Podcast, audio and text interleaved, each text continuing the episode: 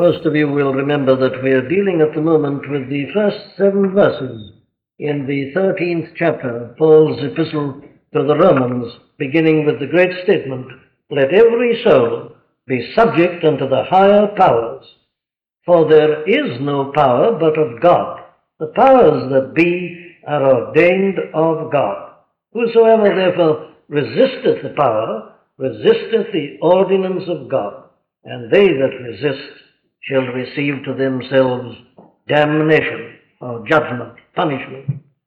And on the apostle goes to elaborate that statement. Now we've been considering this for a number of weeks because it is such a, a crucial and such an important statement. It's a, a, most illuminating statement, perhaps the most illuminating in the um, whole of the Bible, on this whole question of the relationship of the Christian to the state, the governing powers uh, of the country to which he belongs. This has been, as we've seen, a cause of great perplexity throughout the centuries. It was obviously a difficulty in the early church, and uh, it has continued to be a difficulty throughout the century. Now, at the moment, we're dealing with the whole question of the relationship between the church and the state. We've considered the individual Christian, and now we're considering the whole question of the church in general in relationship to the state. We've taken an historical view, made a review of the history of this uh, subject throughout the centuries. And having done that, we tried last uh, Friday evening in a measure to evaluate all that history in the light of the teaching of the Scripture. And we had to come to this conclusion that the position of those who believe either in the unity of the church and the state or a close alliance between the two is something that is based mainly, if not almost entirely exclusively, on the Old Testament scriptures, indeed at the expense of the New. That seemed to me to stand out very clearly. Now, at this point, I think it might be advantageous before we come to deal with any particular problems or questions that confront uh, the individual Christian and the church at the present time. I think it would be helpful, perhaps, and convenient for me to try to sum up at this point the things we have been considering together. So I would suggest the following conclusions. One, that the church and state in New Testament teaching are entirely distinct, and uh, that there is no warrant from the New Testament teaching whatsoever for either controlling the other. No warrant for the church controlling the state, as the Roman Catholic Church has done and would always like to do, but equally no warrant for the state controlling the church, as happens under Erastianism and every state church. Secondly, we surely must have seen together something of the danger of trying to put the new wine of the gospel and the new dispensation into the old bottles of the Old Testament and Old Testament teaching, and a failing to see as we do that the uniqueness of the position of the children of Israel. For there the state and church consisted of the same people. But we were trying to show last week that that was something that was unique and special and which no longer obtains. Thirdly, I trust it's been clear that what happened at the time of Constantine was not only a departure from the New Testament teaching, but also a departure from the practice of the early church. That, I think, is the most crucial point. It has been the failure to realize that that has accounted for so much of the history that we've been considering. So, my fourth general conclusion is this that it's quite clear historically that the Roman Catholic Church perpetuated that which began in the time of Constantine, except that it was able, as its power increased and Rome continued to decline and to fall until ultimately she was conquered by the barbarians, Rome then succeeded in reversing the position and she began to dominate the life of the state. But as regards the principle of the unity of the two, that remained, of course, constant. But the Roman Catholic Church perpetuated that. And I think it's also clear, I trust it is, that the Protestant reformers likewise perpetuated this precise error also. They really didn't face it. They just took it over and assumed it without examining it as they should have done. And that this was true not only of the Protestant reformers, but of their descendants, even including the Puritans in this country. And it took what happened in 1662, at the time of the great eject, ejection, to awaken people truly to this whole matter. Now, I remember many months ago recommending a book called The Reformers and Their Stepchildren. It's very helpful and illuminating just on this very subject. So I would recommend that book once more. It is a study of this particular point, uh, showing in, uh, in a particularly clear way how the reformers went astray at this point through taking over the whole notion of the State Church Association. And it, it, it, of course, appeared at that time mainly in their opposition to the people who were called Anabaptists. The Anabaptists were guilty of many excesses. No one would defend them for that. But on this particular principle, they stood for something which it took uh, well over a century for people in this country to see with any kind of clarity. Well, that book then does help us uh, to understand that matter. Well, now, there are the general conclusions. But what I'm really concerned about is this. Somebody may say to me at this point, what has all this got to do with us? Well, now I'm trying again to show that this has everything to do with us.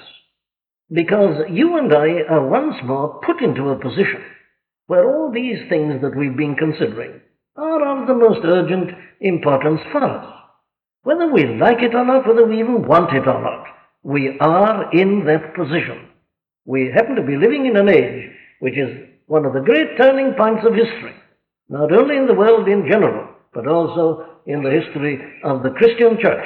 Great decisions have been taken, are being taken, and in the next few years will be taken, and will be taken with increasing rapidity. And we're all involved in this. Uh, whether we like it or not, these things are going to happen. So if you do nothing, the decisions will be taken for you, and you'll find yourself uh, facing a fait accompli. Well, that is something which I think we should all denounce. It is the business of Christian people to know what they're doing. We are made severally members of the body of Christ. We are given a position in the body of Christ. And it behoves us all to acquaint ourselves not only with the scriptural teaching, but also with the facts of what is happening round and about us, so that as we are called upon to take our decisions, we shall know what we are doing. Now, therefore, there are certain lessons, it seems to me, that come to us very plainly from what we've been considering of the history of the church in this matter, especially as we have looked at it in the light of the teaching of the Scripture itself. What are these lessons? Well, I would say the first is this the terrible danger of traditionalism. Traditionalism. Now, you notice I'm not saying the danger of tradition. I am saying the danger of traditionalism. What is the difference between tradition and traditionalism? Well, it is this. Tradition, in and of itself, is something that is good. A man who dismisses the whole of the past is behaving in a very foolish manner. I know there are many people who are doing that today. Indeed, it is perhaps one of the most uh, foolish and ridiculous aspects of modern life that people are tending to assume that all that's happened in the past is quite irrelevant and unimportant, and that nobody knew anything until this present generation came. People who dismiss the past are just displaying ignorance and a lack of intelligence. Let's put it quite plainly, it is nothing but that. Any man who thinks at all and who has any experience of life uh, soon begins to realize that life is something very big and very difficult, and he is grateful for any light or help or information and instruction that he can receive from the past, from those who've gone before us.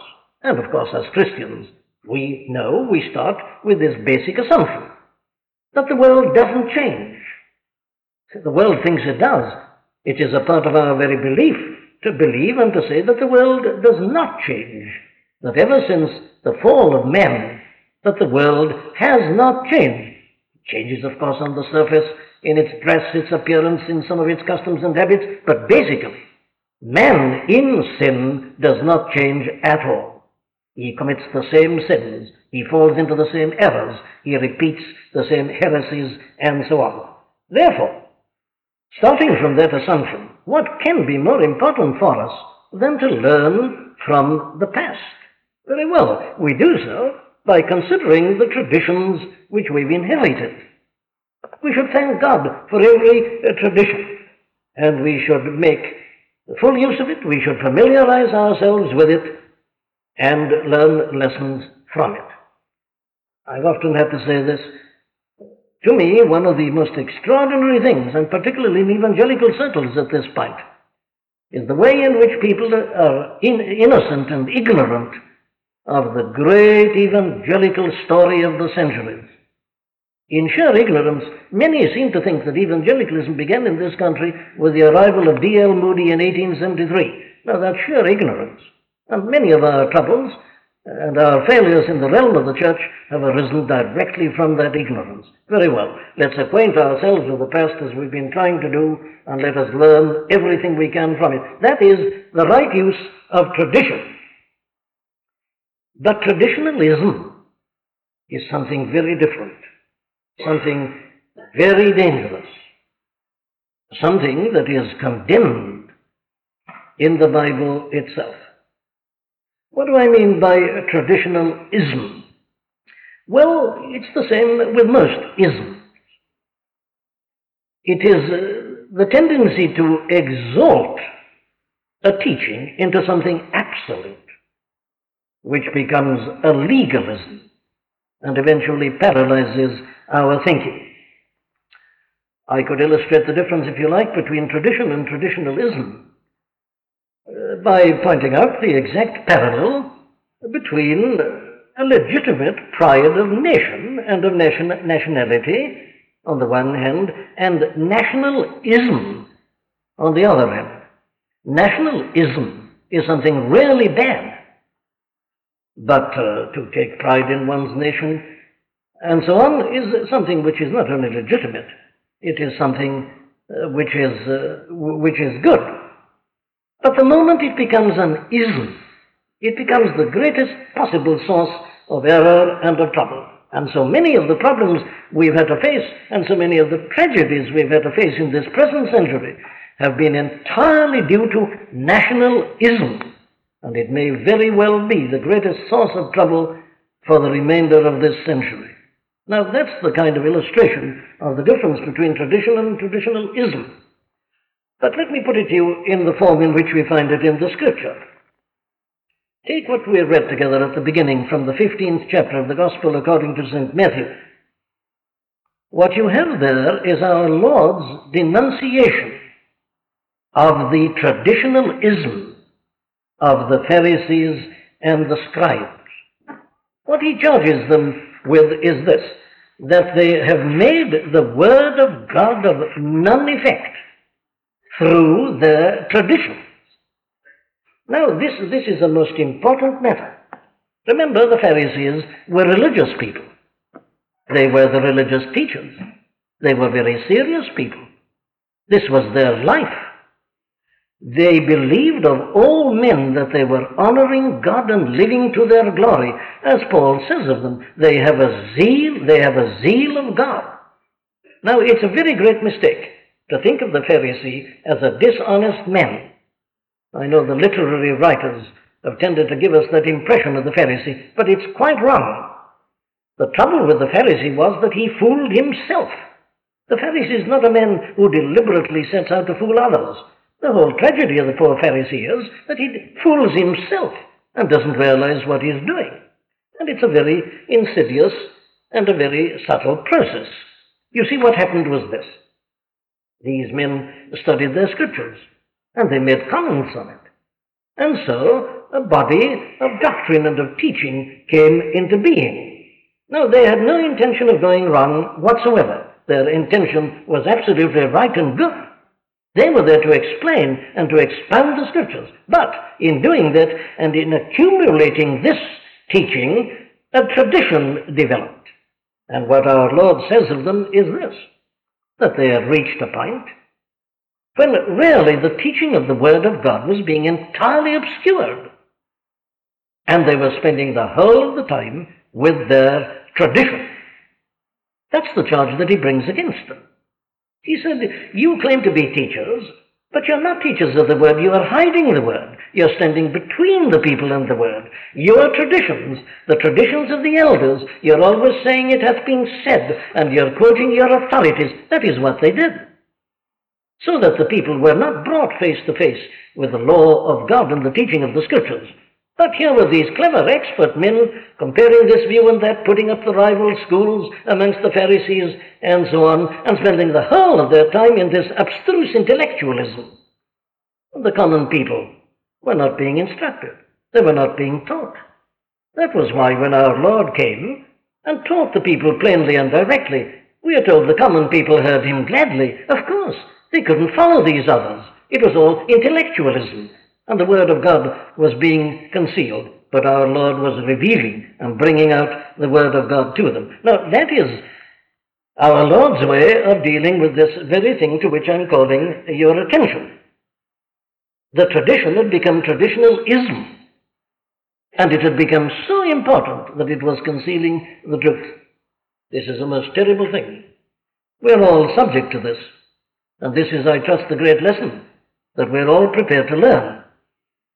Because if we don't, we are not only going to miss a great opportunity, which I believe is being presented to us as Christian people at the present time, I mean evangelical people in particular, but we are going to make grievous mistakes and we are going to hinder the propagation of the gospel. What, uh, what happens then? Well, this is what happens with traditionalism always. This body of teaching, which has come into being in the way I've described to you, becomes fixed, it becomes set, it becomes hardened, it becomes ossified, if you like, and becomes quite rigid. And the people who are influenced by this and dominated by it, they are people generally who refuse to consider anything else. Now, that was exactly why the Pharisees wouldn't listen to our Lord. You see, he didn't fit in to their scheme of things, into their teaching, into their outlook, into their tradition. Therefore, they objected to him, they denounced him, and eventually they encompassed his death. This is, a, this is something that always happens to the victims of traditionalism. Their minds are shut, they're closed. They won't even listen to anything else at all. Now, there is no question in my mind that in many cases it is entirely due to a spirit of fear. They're afraid.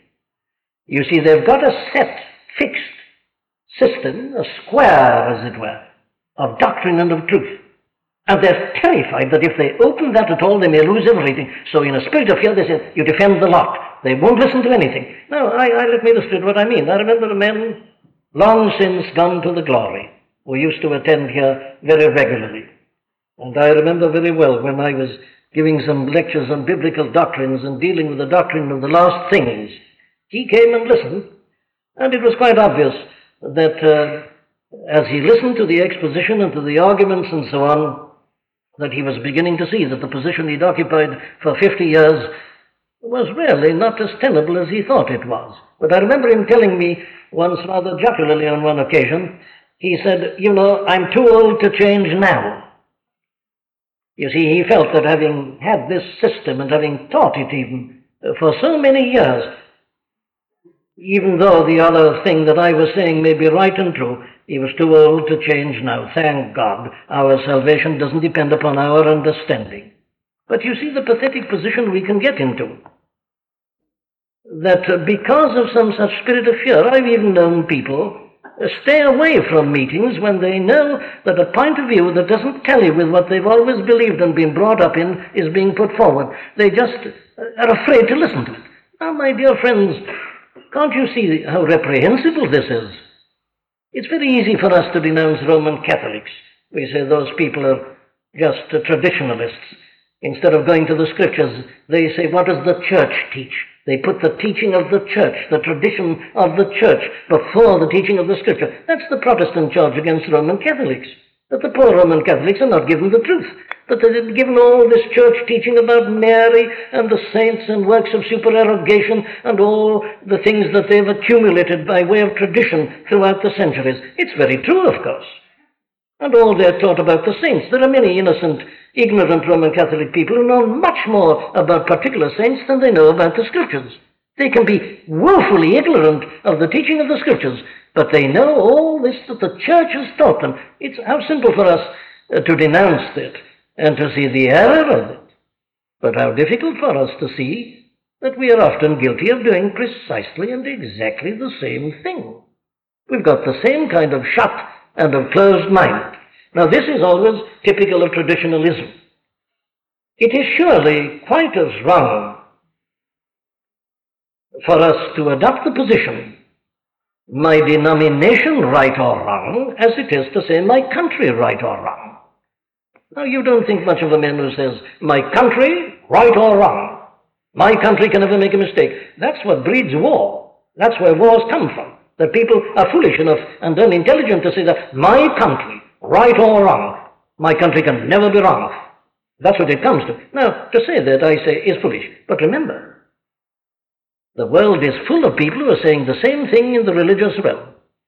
The denomination I've been brought up in, I'll fight it to my last breath. Why? Well, because it's my denomination. Exactly the same spirit. There is no difference whatsoever. This also shows itself in another way there is always the danger of regarding the fathers as divinely inspired and infallible. Now, we as Protestants, we object to the doctrine uh, of papal infallibility. We don't believe that. We don't believe in an infallible church or an infallible pope at the head of it. And we are very strong on this. But I have known many Protestant people who unconsciously and quite unintentionally have turned John Calvin into a pope. You mustn't criticize John Calvin, not even on a detail. This, is, this comes out in reviews. I've read two reviews of the book I've just been recommending, The Reformers and Their Stepchildren. Neither of them gave any account of the contents of the book, but what they took up was there were criticisms of Calvin in that book, and they fixed on this. Calvin can never be wrong. You mustn't breathe any suspicion of a criticism of John Calvin. My dear friends, that's to turn John Calvin into a pope. And that is to be guilty of traditionalism. And it applies not only to men, but it applies also to books and to documents. Now, there are people, there's no question about this, I'm simply illustrating this point.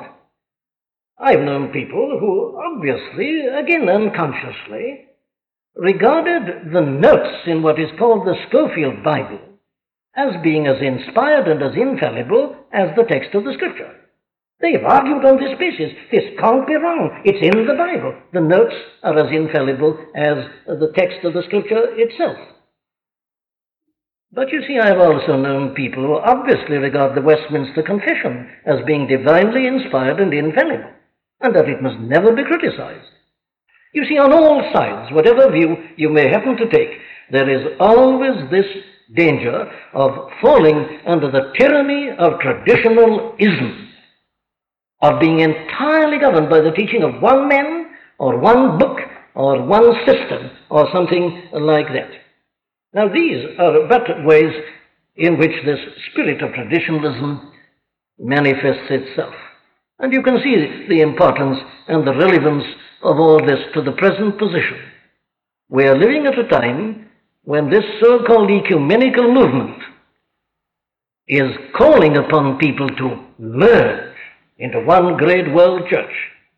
It's calling upon people, therefore, not to hold rigidly to that which they've been brought up in, but to think again. Now, what are we to say about this? Well, the tragedy is, you see, that so many people facing that kind of position, instead of evaluating it all in the light of the Scripture, and seeing the evangelical position and coming together to stand for that. We're much more concerned to defend the position they're already in. Always been brought up in it. Fathers and grandfathers, uh, way back, all my family always belonged to this particular denomination. So they're not open to the truth. Their minds are shut. They're not prepared to change. They're not prepared to admit that perhaps their fathers were wrong and that they themselves have been wrong. All I'm asking for is this that surely, in the light of our consideration of the history of this matter of church and state, we should have arrived at this general principle that it is possible for any of us and all of us to go astray, to be in error at certain points, that we must not regard anything that the church has ever done as being infallible. We must rather examine all things in the light of the teaching of the Scripture, whatever the consequences, and be ready to act upon what we find. Now then, in exhorting that, you to that, I am actually doing the very self same thing that the reformers did themselves. You see, this was the gigantic thing that was done by Martin Luther. Here is a man who, having seen the truth in the Scriptures, is prepared to stand up against 15 centuries of tradition. That's the very thing I'm advocating. But of course, we know that since then Luther himself has been turned into a pope by many sections of the Lutheran Church. But Luther and Calvin and these other reformers, they were not bound by everything that was decided in the early ecumenical councils of the church. They were critical of these councils, and they didn't hesitate to say so. And in the same way, they were ready to criticize the fathers. It was one of the great burns of contention between them and the Roman Catholic Church. The Roman Church was quoting the councils, quoting the fathers. But the reformers said, look here, but what does the scripture say?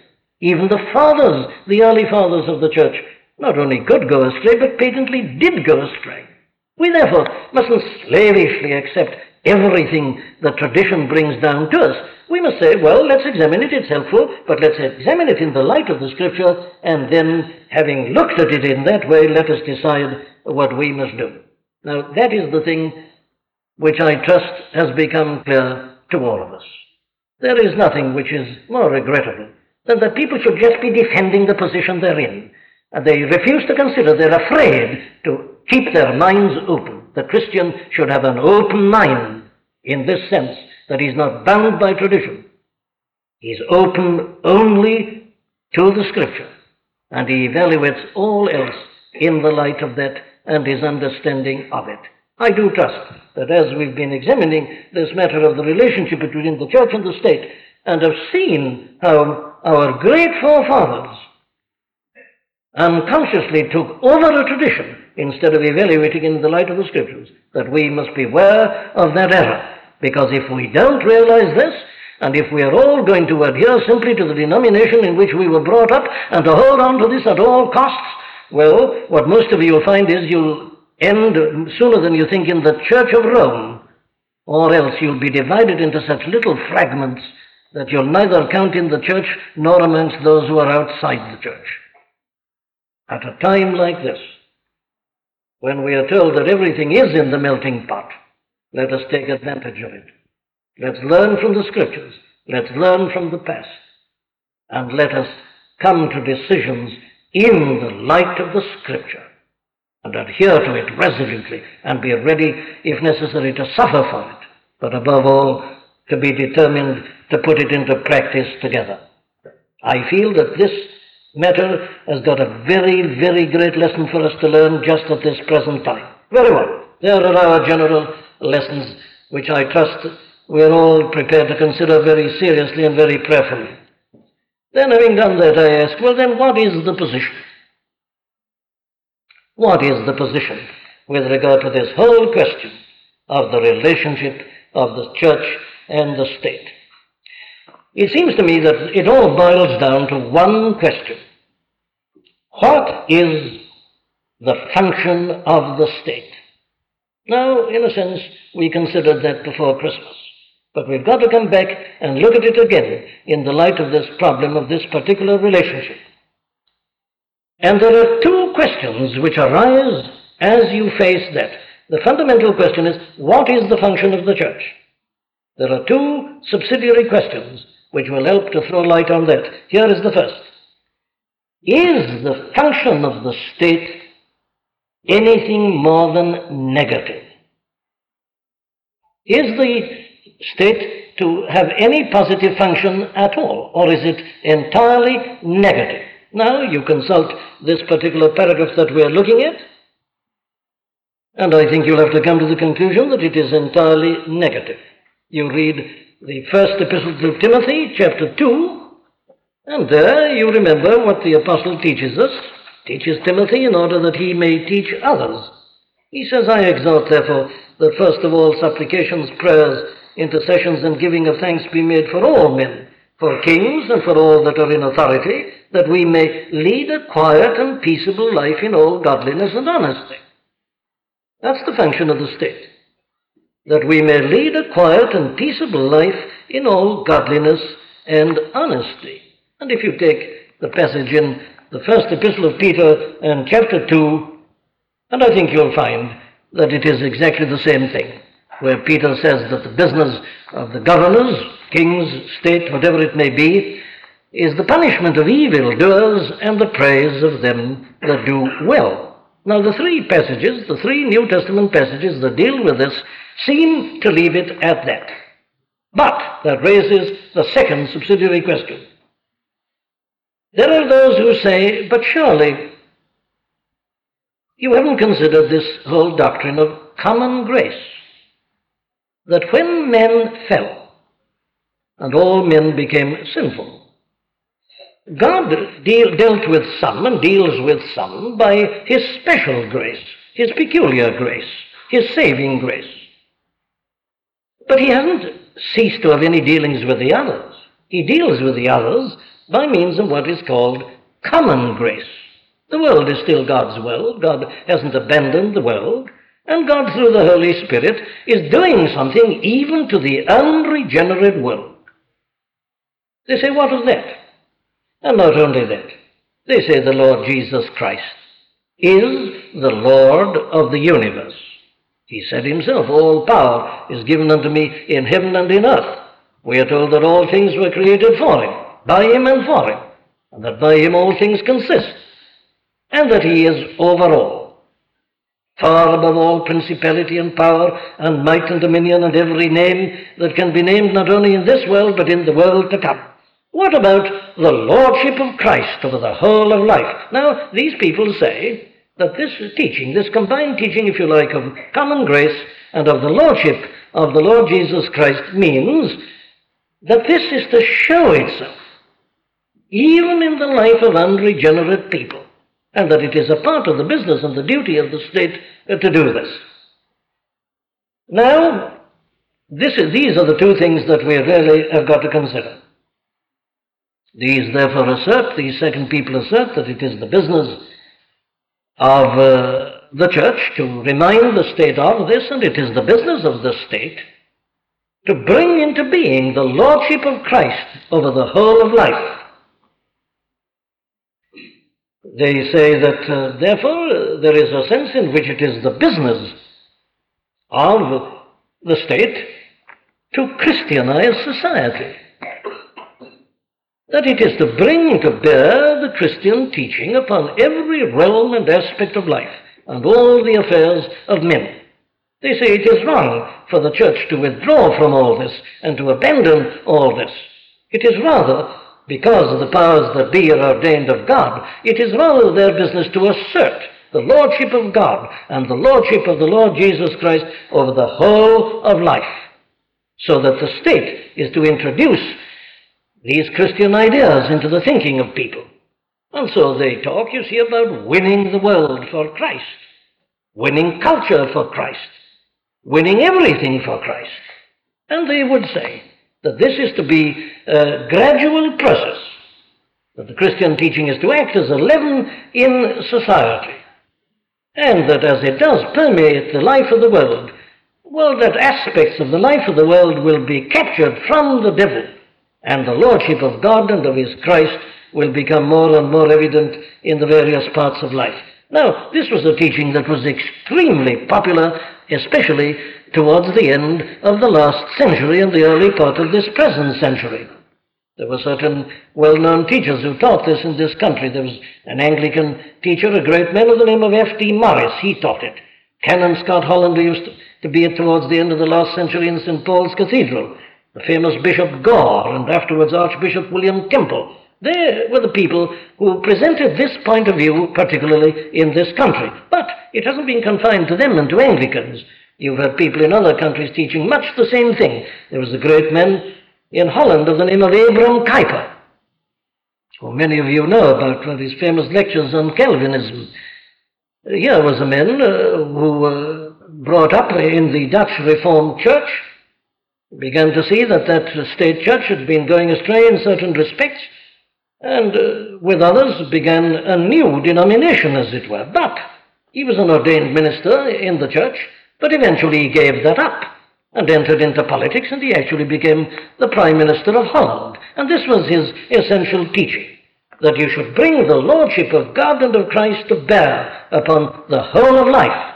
So he started a Christian university in Amsterdam. It's known as the Free University of Amsterdam. He's, he and others started a political party to propagate these things.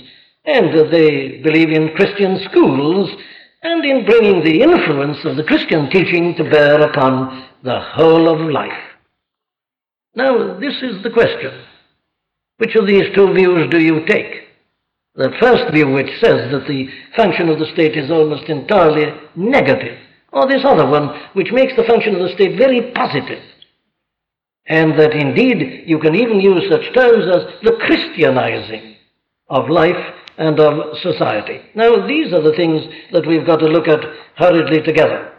So I would put certain considerations to you, to you in this, this form. First, I would say that it is always wrong to talk about Christianizing anything. I would describe that as heresy. There is no such thing as Christianizing anything. In other words, you are either a Christian or you are not a Christian. It is only the Christian who can live the Christian life. It is only the Christian who can understand the Christian teaching. So, whatever you may do to unregenerate men and to society, though you may change its mode of living, and I'm entirely in agreement with that, you must not use the term Christianize. That you persuade people to live in a certain way is a good thing, but you mustn't say that they're living as Christians, because they cannot do so. To say that a man can live the Christian life in any shape or form without being born again, without becoming a Christian, I would have thought is the very essence of the Pelagian heresy. So that is the first thing. Secondly, it is surely quite wrong in the light of the teaching of the Scripture to talk of Christ's Lordship and his kingdom as coming gradually. Now, this is the most important point. There are those who would use the parable, our Lord's parable of the leaven.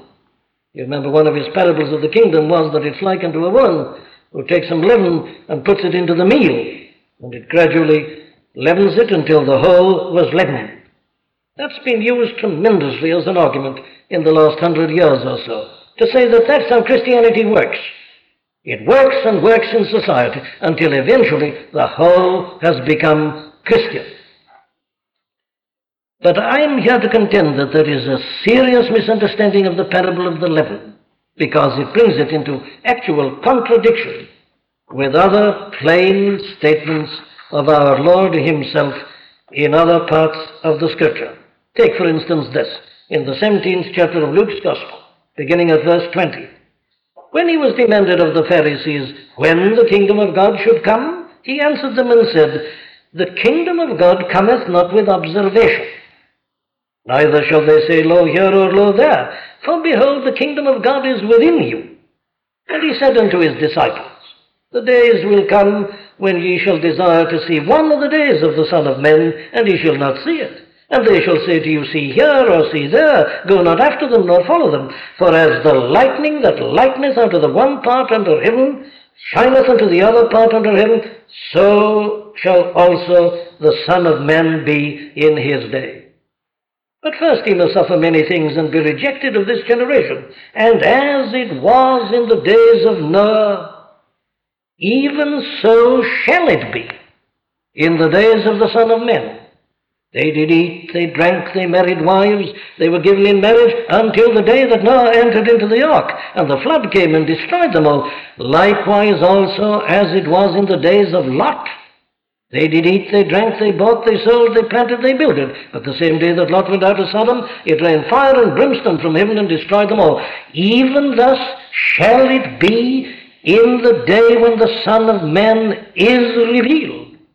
Now surely these things are perfectly plain and are perfectly clear. And don't you remember that famous question that our Lord put? When the Son of Man is come, shall he find faith on the earth? It's a tremendous and a staggering question. In other words, our Lord's picture of the end time immediately before his reappearing is this that things will be so bad, even in the church, that you can ask that question. When the Son of Man is come, shall he find faith on the earth? And if it is to be like that with the church, well, what will the condition of the world be? Well, our Lord has told us. The condition of the world will be similar to that which, in which it was before the flood, or before the destruction of Sodom and Gomorrah.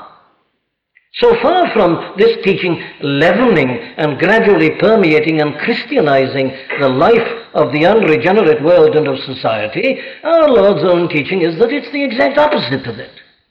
But of course, when you read the book of Revelation, you get exactly the same impression. You see terrible conditions, great suffering, the world giving itself to evil. Read again chapters 17 and 18 of the book of Revelation. And it is the exact opposite of this idea that Christianity is going to permeate society. Now, it's very interesting to notice that this teaching, which I'm referring to, was very popular, as I said, towards the end of the last century. I think that is what misled these good men. You see, there had been peace more or less since the Napoleonic Wars. There had been the Crimean War, but it was a kind of incident. There had been that great era of peace. And knowledge was advancing, education coming, science developing, and they were all optimistic. The world really was at last. And they could see the missionary societies active, and the whole world was going to be won for Christ. Men in, prominent in the student movement, the pioneer movement amongst the students, they had a great slogan, the Christianizing the world in our generation, in one generation. It looked as if it was going to happen. But of course, it only looked like that to people who were being misled by appearances rather than by the teaching of the Scripture. But that is what they believed. It was all going to happen, it was working like leaven, and eventually the whole of society was going to be Christianized. But you see, the, teach, the teaching of the Scripture is the exact opposite. It is teaching which tells us that the end will come suddenly, it'll come unexpectedly, it'll be crisis, it'll be judgment, it'll be apocalypse. No, no. The teaching of the Scripture is that these two kingdoms are eternally different the kingdom of God and the kingdom of the devil. It's a conflict between them. And there is nothing that is going to bring it to an end except the second coming and the glorious appearing of our great Lord and Savior. That's the teaching of the Scripture. But as I close this evening, let me point out to you that that teaching of the Scripture is abundantly confirmed by history itself. What do you find in history? Has the Christian church, has the teaching of Christian men who've been in politics and in these matters, has it been gradually acting as a leaven? Have these principles, has the Lordship of Christ been more and more asserted and become more and more evident in the life even of the unregenerate world? Well, there's only one answer to give historically to that question, and it is this that far from your having a gradual development and improvement, what you actually have is a kind of periodicity, a rise and a fall. Whenever you get a great revival of religion, a spiritual revival, you will always find that the whole of the country where the revival has been derives benefit from it. I've often pointed this out. It can be pointed out quite plainly and clearly that every time there has been a great religious awakening in this country, there have always been moral improvements, ethical improvements, improvements in other respects. Education has had a stimulus. Hospitals, good deeds, the abolition of slavery came directly as a consequence of the evangelical awakening. There's no question about these things. The trade union movement came directly out of that same evangelical awakening, and so on. The Victorian period is to be explained primarily in the light of the great evangelical awakening of the 18th century. The same was true in the Puritan era, and so on. In other words, when there has been a great revival, there has been a general influence of Christian teaching upon the whole of society, even those who are not regenerate. It hasn't Christianized them, but it has modified their conduct and their behavior. And that has lasted for a while, but it has never been permanent. Never. And that is the thing that I'm anxious to impress upon you. It has only been a temporary improvement. Take, for instance, the Puritan period leading to the Commonwealth of Cromwell, and these various acts of Parliament about the Sabbath and so on that are still on the statute book, and about which there's a lot of discussion at the present time. Now, all that got onto the statute book as the result of that religious, spiritual awakening and quickening. But you remember that it was very soon followed by one of the most dissolute and evil periods in the whole of the history of this country everything that the names Restoration and Charles II stand for. But we needn't go back into history. Look at the condition of this country morally, socially, artistically, and in every other respect at the present time. You see, it all looked so different 60 and 70 years ago. Everything seemed to be going upwards. So these men were optimistic. But look at it today. I wonder what they'd say if they could return now. I wonder whether they'd give us the same optimistic teaching. No, no. Whatever benefits that accrue to the world outside Christ, whatever they may be, they're always only temporary. You have these brighter, greater, better periods, followed by periods of degradation, degeneration, and often even vileness. There is no greater fallacy than the fallacy of thinking that you can permeate the whole life of society by Christian teaching. It's not only opposed, I suggest to you, to the teaching of our Lord Himself and the teaching of the apostles, and particularly the book of Revelation. It is something that is negatived entirely and completely by the long history of man and of civilization and of the nations. Well, we must leave it, I fear, at that for this evening. We've just a few more general points and principles to lay down again, and then we can apply all this to some of the particular questions that are agitating people's minds at the present time. Let us pray. Oh Lord, our God, we come unto Thee once more. We are more amazed than ever, O Lord, that Thou hast committed these things unto us, that Thou hast made Thy people guardians and custodians of the faith. And yet we know, O Lord, Thy ways are perfect, and we thank Thee that Thou dost overrule us, our errors and our mistakes and our fallacies. And we rejoice in the certain knowledge that whatever may be happening at this present time, that thine ultimate purpose is sure and safe and certain. O Lord, receive our prayers and continue, we humbly beseech thee, to deal with us by thy Spirit and to give us enlightenment and understanding. Above all, we humbly pray thee, open our eyes to the present position, to the present possibilities for thy people Oh God, deliver us from traditionalism and keep us true and steadfast and loyal only to thy word. Hear us, O Lord. Have mercy upon us in our weakness and our many frailties, and keep us, we humbly beseech thee, from the various pitfalls into which so many have fallen in ages past men whose memories we revere. Lord, have mercy upon us, and ever keep us we pray thee to that simplicity that is in Christ Jesus. Hear us, O Lord, in this our prayer. And now may the grace of the Lord Jesus Christ and the love of God and the fellowship and the communion of the Holy Spirit abide and continue with us now this night, throughout the remainder of this our short, uncertain, earthly life and pilgrimage, and evermore. Amen.